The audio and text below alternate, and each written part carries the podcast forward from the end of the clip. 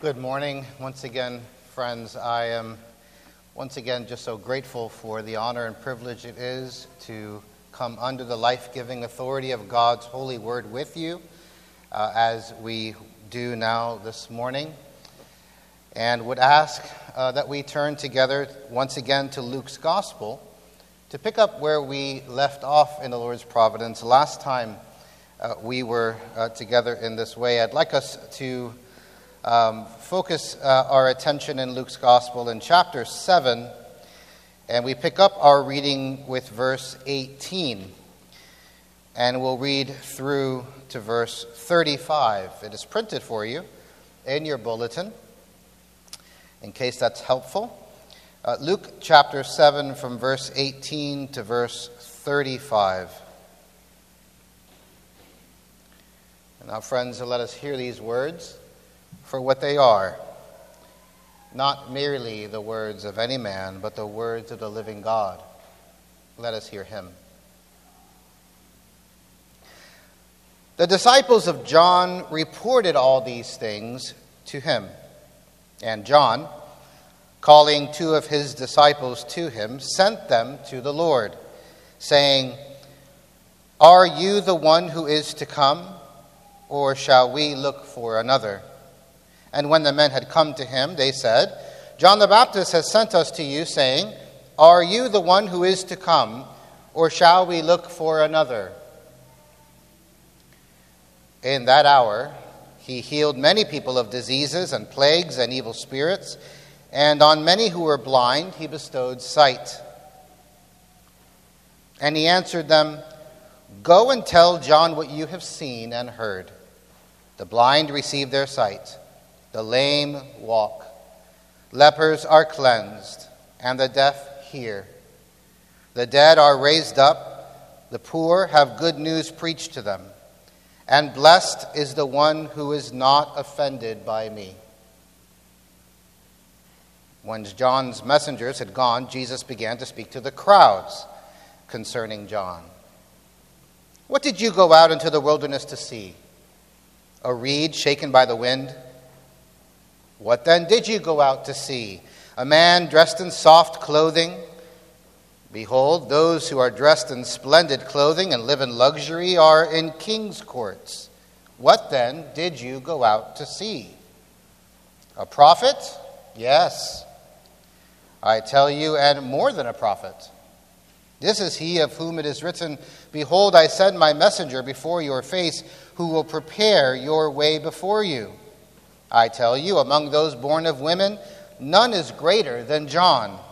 Yet the one who is least in the kingdom of God is greater than he. When all people heard this, and the tax collectors too, they declared God just, having been baptized with the baptism of John. But the Pharisees and the lawyers rejected the purpose of God for themselves not having been baptized by him. To what then shall I compare the people of this generation, and what are they like? They're like children sitting in the marketplace and calling to one another. We played the flute for you, and you did not dance. We sang a dirge, and you did not weep. For John the Baptist has come eating no bread and drinking no wine, and you say, He has a demon. The Son of Man has come eating and drinking, and you say, Look at him, a glutton and a drunkard, a friend of tax collectors and sinners. Yet wisdom is justified by all her children. Amen. Please let us pray.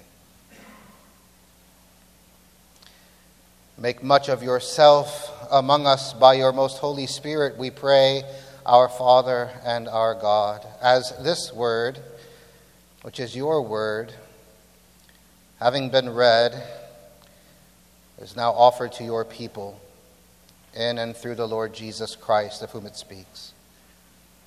May he become ever more precious in our eyes, and may we know more truly than ever how our life is hidden in him. We pray this in his name. Amen.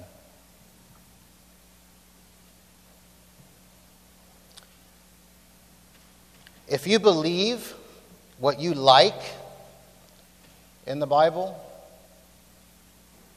and reject what you don't like, it is not the Bible you believe, but yourself. Ouch. It packs a punch, doesn't it? Those are the words of the most influential and important theologian in the history of the church, Augustine of Hippo, who was dealing with this very phenomenon in his own day. But the reason it has been so often quoted and repeated in the more than 1500 since 1500 years since is because this is a message for every day and for every era and for every culture. But boy, does it pack a punch. If you believe what you like in the Bible, and reject what you don't like. It isn't the Bible you believe, but yourself. What does that have to do with Luke 7? Well, there's a lot going on in Luke 7, a lot that would be easily defensible uh, for preoccupying our attention, not just today, but for many weeks to come. There's extraordinary, rich thoughtful movements and theology and teaching and mysteries. Uh, there, there's a great deal here that is instructive for how to read the Bible itself, in fact. How the New Testament relates to the Old, how Christ relates to both, who are his disciples and who are not. There's a great deal going on. There's a lot of content here. But I would ask us this morning to focus on the occasion for all of this. Uh, think way back to Genesis chapter 15. Do you remember the story of God putting Abraham, Abram into a kind of a death like mode of deep sleep? And then he uh, passes through the severed pieces of all of those ritual animals that are outlined in Leviticus. He, he tears apart oxen and birds and so on, and he, he, as a fire pot, passes through the pieces. Remember that ritual scene, that, that, that thing God does that's so memorable in Genesis 15? We could just think about those pieces, those fire pots, and the movement and the ritual and, and get a great deal out of that. But the whole thing makes the sense it does because of what occasioned it. What occasioned that scene? A question Abram asked. Well, how do I know that what you've promised me you're going to do? How am I going to know? And God does not give Abram a long theology lesson. He does something. I want us to note the occasion of Luke 7. It's actually right there in verse 20, verse 19, and then again in verse 20. Jesus has done all these wonderful things, including, as we noted last time, raising from the dead a widow's, a widow's son. And the disciples of John the Baptist take all of these reports into view, and they bring them to their master John. And John takes two of his disciples aside because of, undoubtedly, because of the law's um, uh, regulation, its requirement, its instruction uh, on how to verify a report is with two witnesses. And he takes these two aside because he needs something verified. He needs the most important thing of all verified. He needs to know something for certain that, in fact, his whole life and ministry have been about and will completely change his life depending on the answer. He gets these two disciples, brings them to himself, sends them to the Lord, and asks a very Abraham like question Are you the one, or is there someone else coming? How do I know you're the one? I, I hear the reports, I know what's going on. Uh, these, these all sound like very, very familiar things. How do I know? And then what Jesus does in response is very much like the God of Abram. He does something. We read, in that hour, verse 21, Jesus then heals. He doesn't give a theology lesson to John. He doesn't say, Here are all the reasons you need to give, John. He, he, he, turns from the two. He heals in that hour very many. And then, after he has done this, he turns back to those two and says, Now go tell John what you saw and heard. What did you see? What did you hear? These are the things you saw and heard. You, you saw blind receiving sight. You saw the lame walking, lepers cleansed, deaf hearing, dead are raised up. Uh, the poor have good news preached to them. You've seen and you've heard these things. Just go tell John that. And then verse 23 is, if we can call it that now, the Augustinian punch in the gut. And blessed is the one who is not offended by me. That's something Jesus is saying to John specifically, about John specifically. It's a true statement in general, but this is the last part of what he wants these two to tell John in answer to his question.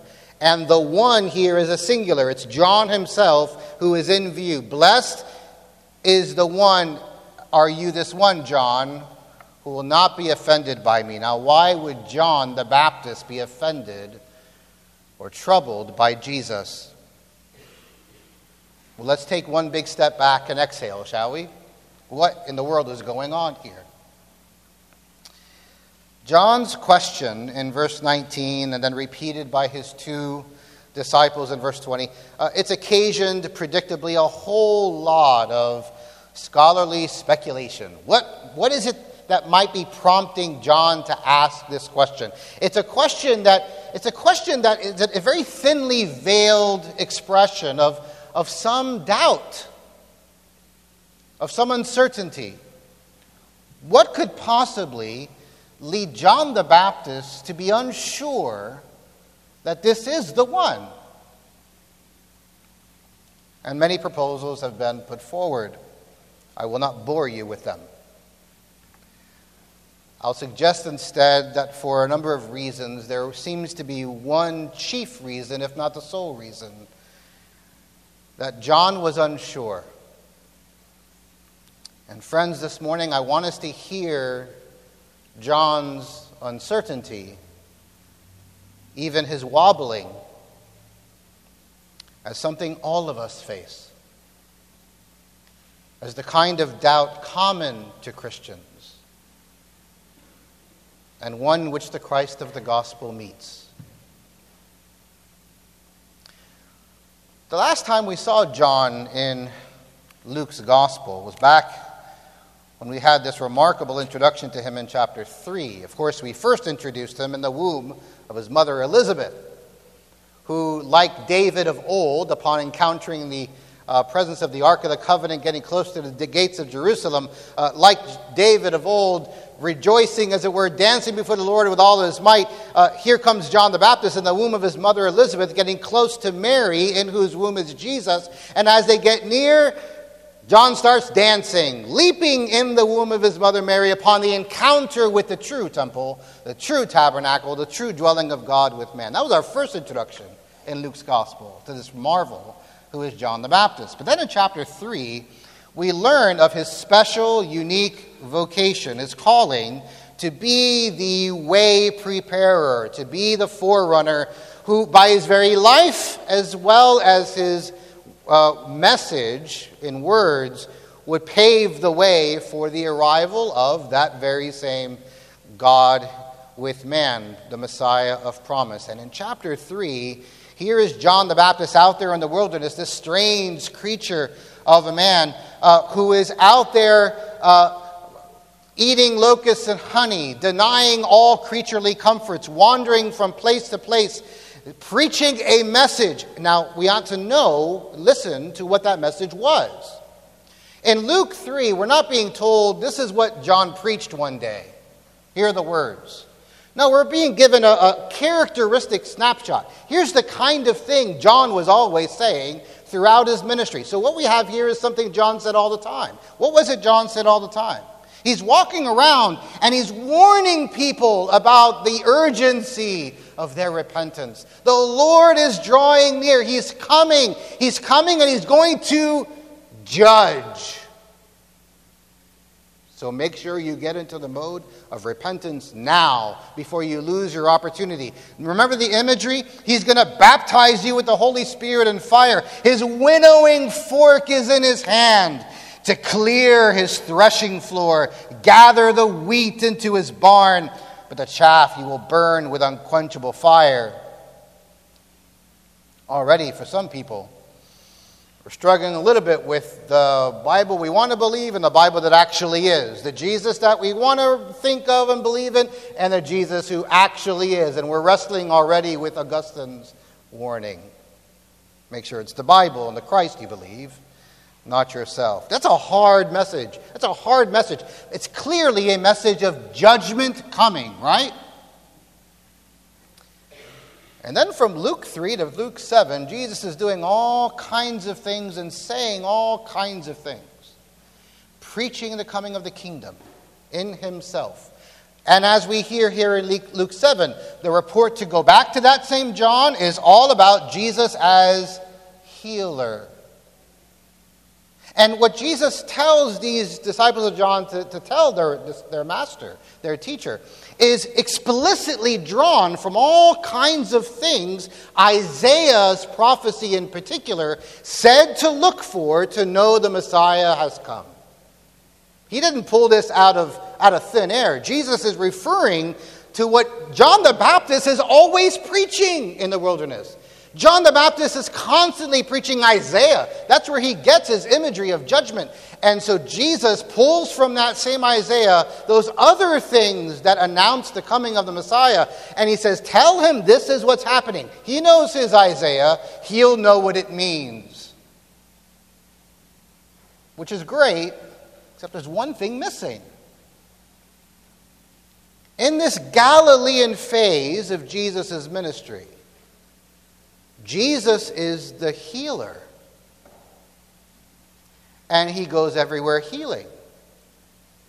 And it appears John is excited, moved, intrigued at least, pretty confident this must be the one, as in the kingdom is inaugurated. He has come in this Messiah, who is Lord Jesus Christ of Nazareth, my cousin. But there's something missing. Where's the winnowing fork? Where's the judgment? Where's the message of judgment? Where's the act of judgment? Everything else is in place, but this is missing. Given what Luke's uh, saying John's message was in the wilderness, and what Luke has said Jesus has been doing, and then the message he sends to John about what he has been doing. This is the only area of no overlap. Everything else is in place. Now, before we think this is just a matter of theology for John, am I reading Isaiah correctly? What Luke wants us to notice is that John's question is not just John's. This is the question the Pharisees are wrestling with, the scribes are wrestling with, the crowds are wrestling with. You see, this is a time when it's not just academic, but an everyday, real life question. When is God going to act to deliver us from all this madness?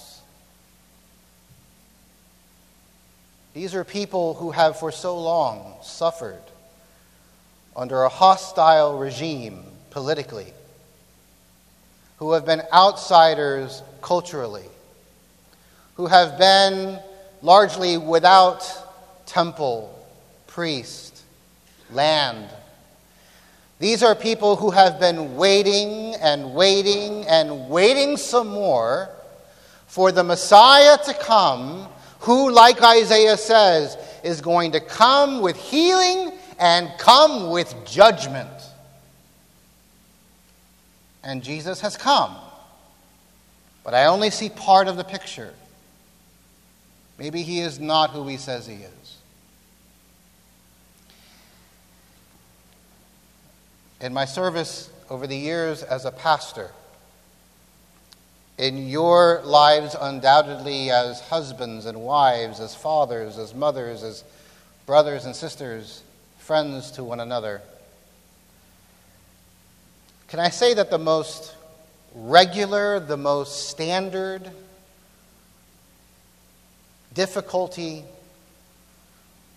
that Christians appear to face in the ordinary Christian life is in one way or another disappointment with God. But if I may, with your forbearance, allow the punch in the gut once more, it tends to be disappointment with God that is based on expecting of God something He never promised. I'm suffering terribly, Pastor. Chronic illness. And I'm starting to wonder if God cares for me at all. I've just lost my job, or I did not get that anticipated and frankly needed promotion. I've been forced out of my apartment, forced out of my home. My children have apostatized. My friends have run off to a false religion. Uh, my, my world is falling, around, falling apart around me. I'm watching uh, my political leaders and my communal leaders run off the deep end in their ideologies and uh, ethical uh, um, wickedness, their immorality. And it makes my faith wobble. Why would my mom and my dad have to die when I'm so young? Why would my son, my daughter have to die when they're so young? Does God really care? Is he really who he says he is? And the problem is not the wrestling with suffering at all, but the, the, the, the stinging, laser sharp question Jesus is asking is okay, John. So you're not sure because the judgment element isn't here visible yet. And you thought I was here, among other things, to be sure, to deliver the Jews from such oppression, as everyone around you also is tacitly assuming and hoping. And you don't see that yet. So I'm not the Messiah you thought you wanted. I'm saying I'm the Messiah you need. Are you offended by the real me? Are you offended by the real Jesus? Who does not minister on your terms? Who never, in fact, promised that the judgment and the healing would be coincident in your immediate experience and would look exactly the way you thought it should look? in the context in which you looked for it, and on your timetable? Are you concluding that I must not be who I think who I say I am because you don't yet see the whole picture, you only see a good bit of it? And we must not run after John here. Jesus will not allow it. In this very passage, he says to the crowds, Look, the problem is not John. John is the greatest of the prophets. No one born of women, a very curious expression, especially coming through the Greek. It's a Hebraism, but nobody ever born of a woman is greater than John in terms of proximity, nearness to the dawning of the kingdom of God. He's the last and the greatest. It's not a problem with John. This is an ordinary, normal question to wrestle with. He goes on to say, Jesus does, even a child born in the reality of that kingdom is even greater than John. To reinforce it is true that with him comes the kingdom hoped for. But it's not a problem with John, it's a problem with all of us. And that's why Luke tells us, like he's told us before, that the story is not actually about John. It's about you and me. And how does he do this? He does this in the way he did before. He tells us how, as soon as he says this to John's two disciples, he turns to the crowds and then he asks the same question in different wording. All right, now, all of you who have watched this little interaction, all of you who've been standing around watching me talk to John's two disciples and basically basically press the matter with John that I am the Messiah he needs, if and if he, even if it, I'm not exactly the, the Messiah he was looking for right now on his terms. Now, you've watched this happen. Maybe you've been a little uncomfortable for those two disciples who have to go back to John and give such a, such a stinging but very uh, clear message. Don't think you're let off the hook. Jesus turns now to the crowds and say, Now, with respect to John, all of you out here who were baptized by John, which is most of the crowds uh, on this occasion, all of you who were baptized by John, who, who have a vested interest in my answer to John's question, all of you, what was it you went out there to see anyway when you went to John? What a curious question. Jesus, you'll notice, asks it three times which in the Old Testament is a hugely significant thing. Do you remember how at the end of John's Gospel, Jesus asks Peter three times, Do you love me? Well, yes, I do. Do you love me? No, really, I do. Do you love me? yes, three times. He asked you, he asks me now in Luke 7. So, what were you looking for? When you went to John in the wilderness? Were you looking, he says, firstly, uh, were you looking for someone, what did you go out to see? Were you looking for someone who's a reed shaken by the wind? Is a very, it's an image for a, a very weak person. In fact, uh, in the uh, Greek, it suggests effeminacy, a man who doesn't seem to be a man at all, someone who is weak rather than a man of resolve, a man of strength, a man of deliberateness, a man of conviction and principle. Did you go out there to see someone who was easily tossed here and there, a man of no principle, easily budging back and forth, never really stable? No, you don't go out there to see someone like that. You didn't go out there because that was what drew you to the strange man with the strange message in the wilderness. So, what did you go out there for? Second time he asked the question. Did you go out there in order to uh, see a man dressed in soft clothing? Someone who is impressive because of his uh, apparent and visible splendor and wealth?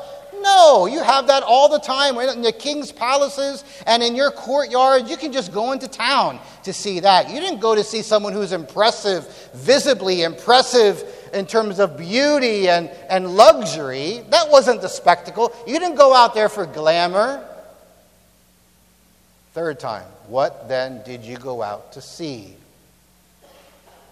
A prophet? Yeah. Yes, a prophet. And that's why you were baptized by him in the baptism of repentance.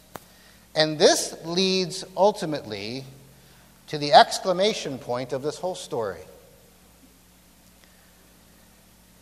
Because now he says, Yes, and this is why you were baptized, and incidentally, it's why they were not.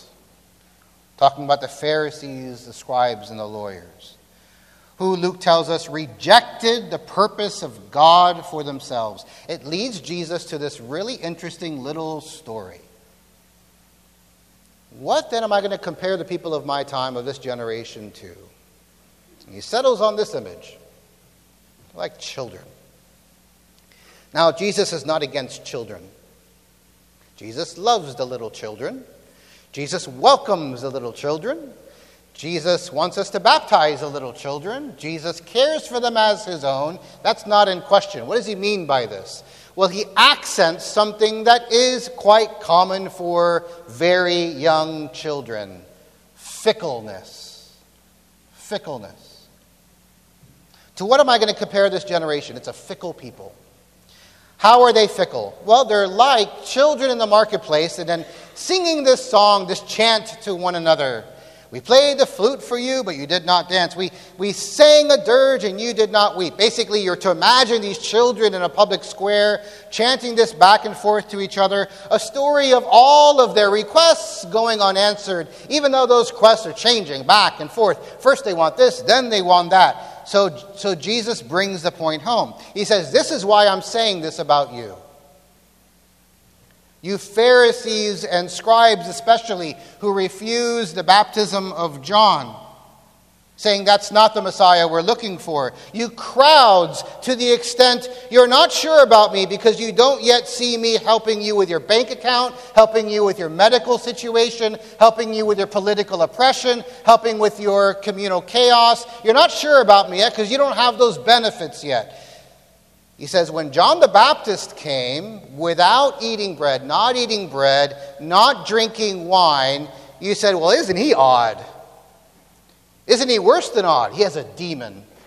Because we know eating bread and drinking wine, this is a sign of a sane, ordinary, humane individual. Someone you can trust, someone like us, someone we can hear, someone we can follow.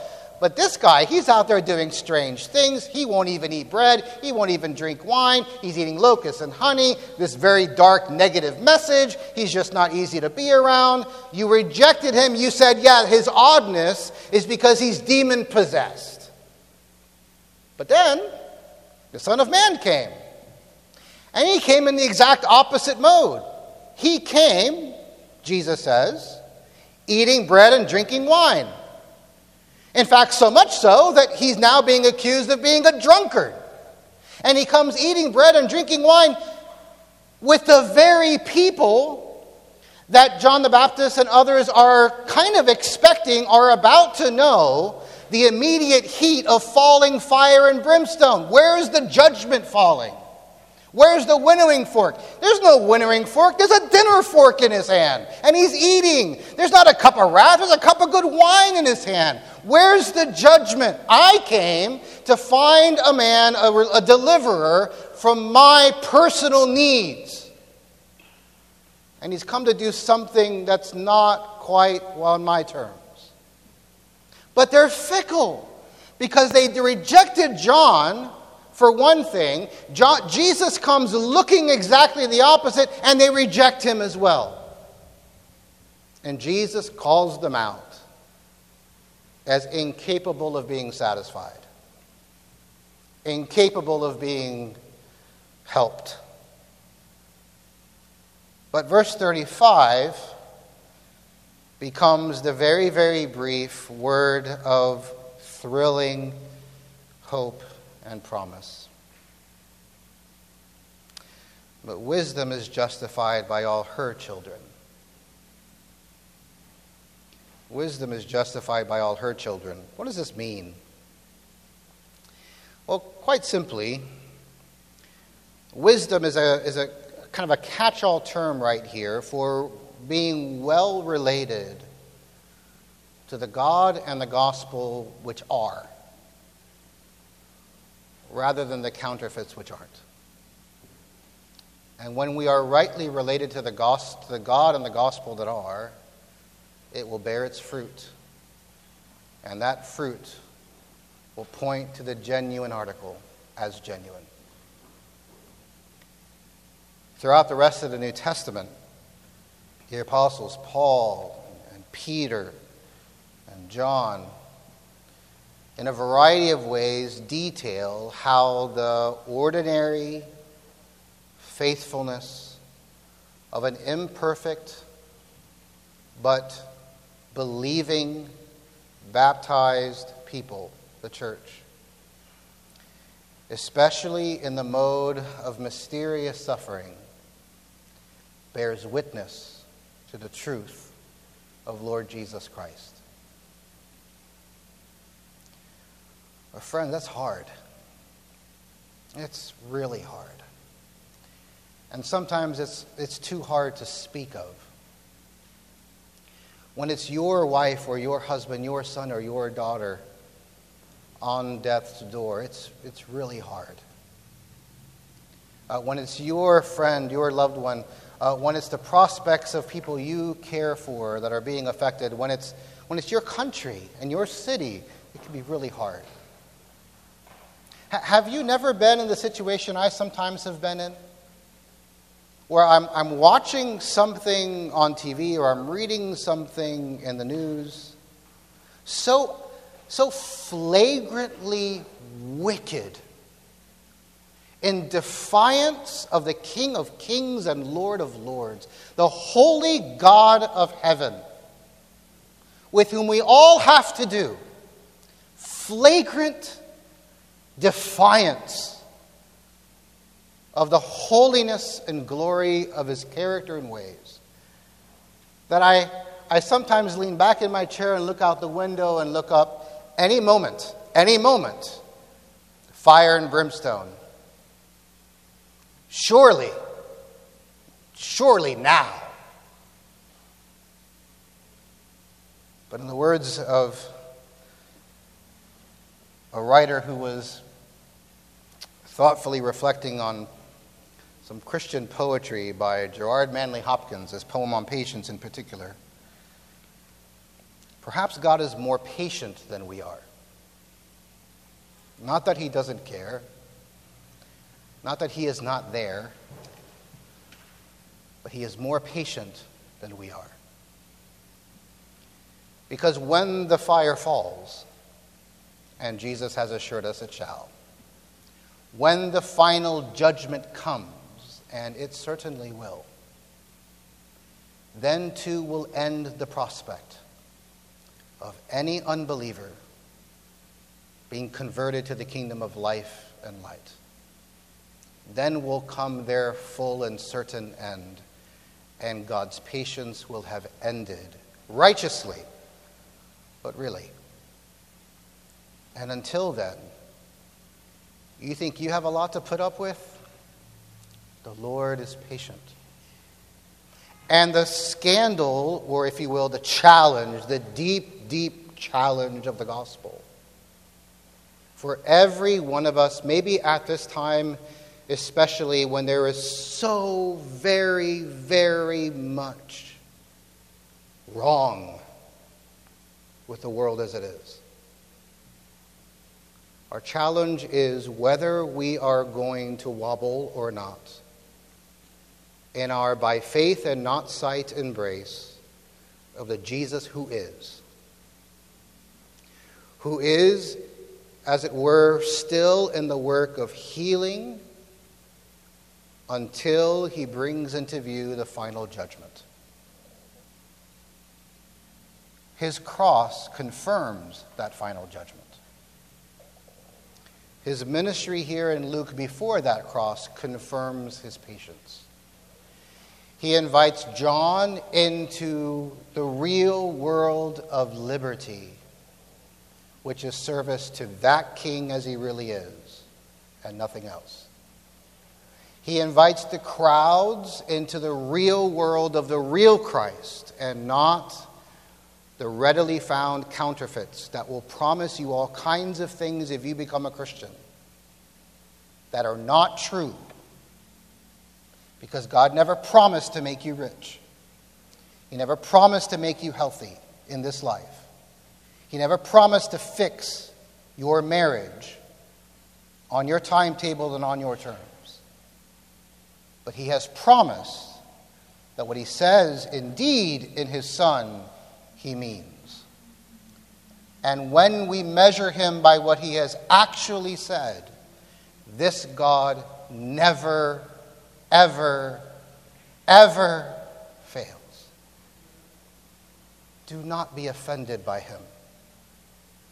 Bow the knee instead. For with the real Lord alone there is life and there is peace. Let us pray. We pray, our Heavenly Father and our God, that though it may be painful to do so, you would humble us every moment and every day to embrace by faith the real Lord Jesus Christ and grant to us that faith, not sight, which brings glory to Him and is the fruit of true wisdom in Him. And protect and guard us all, we pray, at heart, from the many ways in which we might dismiss with pious platitudes what is in fact our disappointment with you. And instead, lead us in confidence over your word and work so that we will know more and more fully the liberty of service to Christ on his terms and in his way, which we seek in his name. Amen.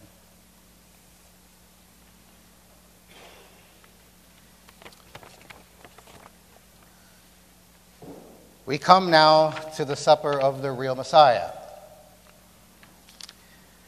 And I would like us not to miss today how the supper of the real Messiah sounds a lot like the real Messiah of Luke 7. What was it that distinguished Jesus from John the Baptist that the Pharisees were not to miss?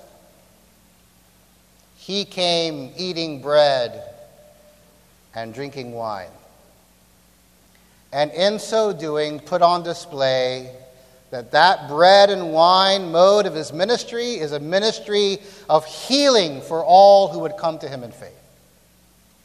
The healing that lasts, that goes all the way down, that raises from the dead. Even as this table about, of which we are about to partake reminds us of that Galilean phase of Jesus' ministry, then it also confirms for us the Jerusalemite phase of that ministry. The judgment is coming. Because this is the bread and the wine of a crucified Messiah who died so that death might die in him, and that death might die in him for those who are his.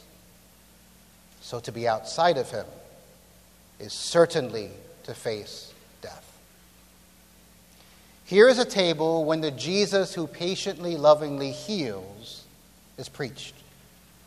And at this same table, the Jesus who is King of kings and Lord of lords, who will put all things right, is preached as well.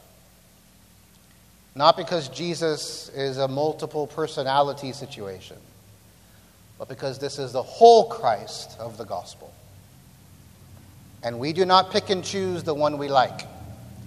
We either believe in the Lord Jesus as he really is, or we only believe ourselves.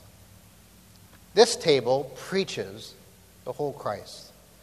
And we are invited to this table if we belong to the whole Christ. The words of institution, which bring us to this table with joy and with confidence. We remember in the form of Mark's gospel this morning that as Jesus and his disciples were eating, he took bread, and after he blessed it and broke it, he gave it to his disciples and said, Take, this is my body. And he took a cup, and when he had given thanks, he gave it to them, and they all drank of it. And he said to them, This is the blood of the covenant which is poured out for many. Truly, I say to you, I will not drink again of the fruit of the vine until that day when I drink it new in the kingdom of God. Friends, I would direct your attention to what is printed in your bulletin regarding who may participate in the Lord's Supper. The Lord's Supper is a visible picture of God's mercy to us. The bread and wine represent the body and blood of Jesus, who willingly offered himself as a sacrifice for our sins. The supper is a way in which we have fellowship with the risen Christ and with his people. Christ the King's session invites to the Lord's table all those who trust in the Lord Jesus Christ for salvation and are members of an evangelical church. Those who are unable to drink wine for reasons of age, health, or conscience may drink the grape juice in the cups at the center of each tray. This is the table of the Lord for the people of the Lord. Friends, I urge us all to take that seriously.